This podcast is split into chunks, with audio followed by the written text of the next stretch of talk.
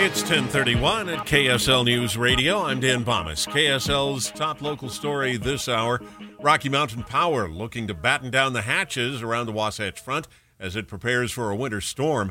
KSL News Radio's Heather Kelly has more. Officials say this weekend storm could bring down power lines and cause outages. Rocky Mountain Power reports it already has crews ready to respond to any issue this winter storm brings. They're also reminding everyone, including kids and pets, to stay away from downed trees and power lines as the wires could be live and very dangerous. You can get more information on how to prepare for and report an outage in your area at RockyMountainPower.net. Our top national story this hour from ABC News. A heart wrenching scene in the small town of Stinnett, Texas, left in ruins by the state's worst wildfire. ABC's Matt Gutman is there. Those deadly wildfires blazing through more than a million acres in Texas.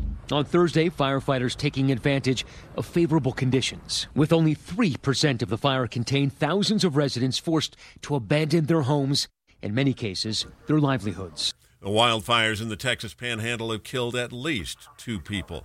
Your money at this moment, the Dow Jones average uh, up on the day, so is the NASDAQ right now.